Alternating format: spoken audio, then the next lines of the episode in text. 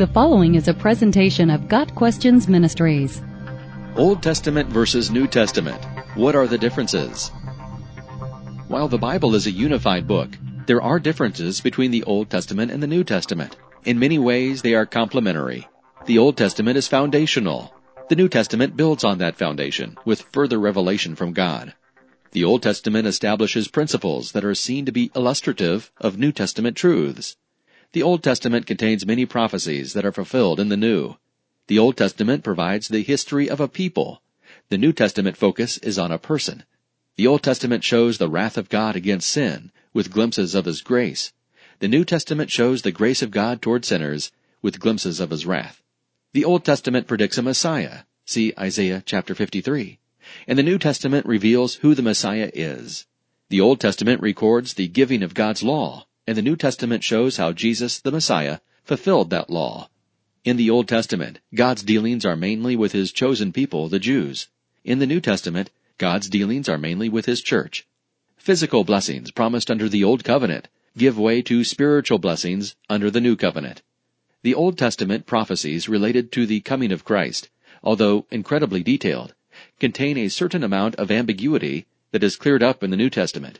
For example, the prophet Isaiah spoke of the death of the Messiah in Isaiah chapter 53 and the establishing of the Messiah's kingdom in Isaiah chapter 26 with no clues concerning the chronology of the two events, no hints that the suffering and the kingdom building might be separated by millennia. In the New Testament, it becomes clear that the Messiah would have two advents. In the first, he suffered and died and rose again, and in the second, he will establish his kingdom.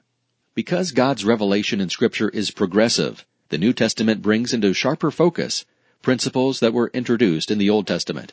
The book of Hebrews describes how Jesus is the true high priest, and how his one sacrifice replaces all previous sacrifices, which were mere foreshadowings. The Passover lamb of the Old Testament becomes the Lamb of God in the New.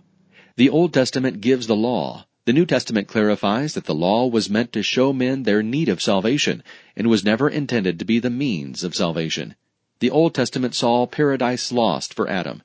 The New Testament shows how paradise is regained through the second Adam, Christ. The Old Testament declares that man was separated from God through sin, and the New Testament declares that man can be restored in his relationship to God.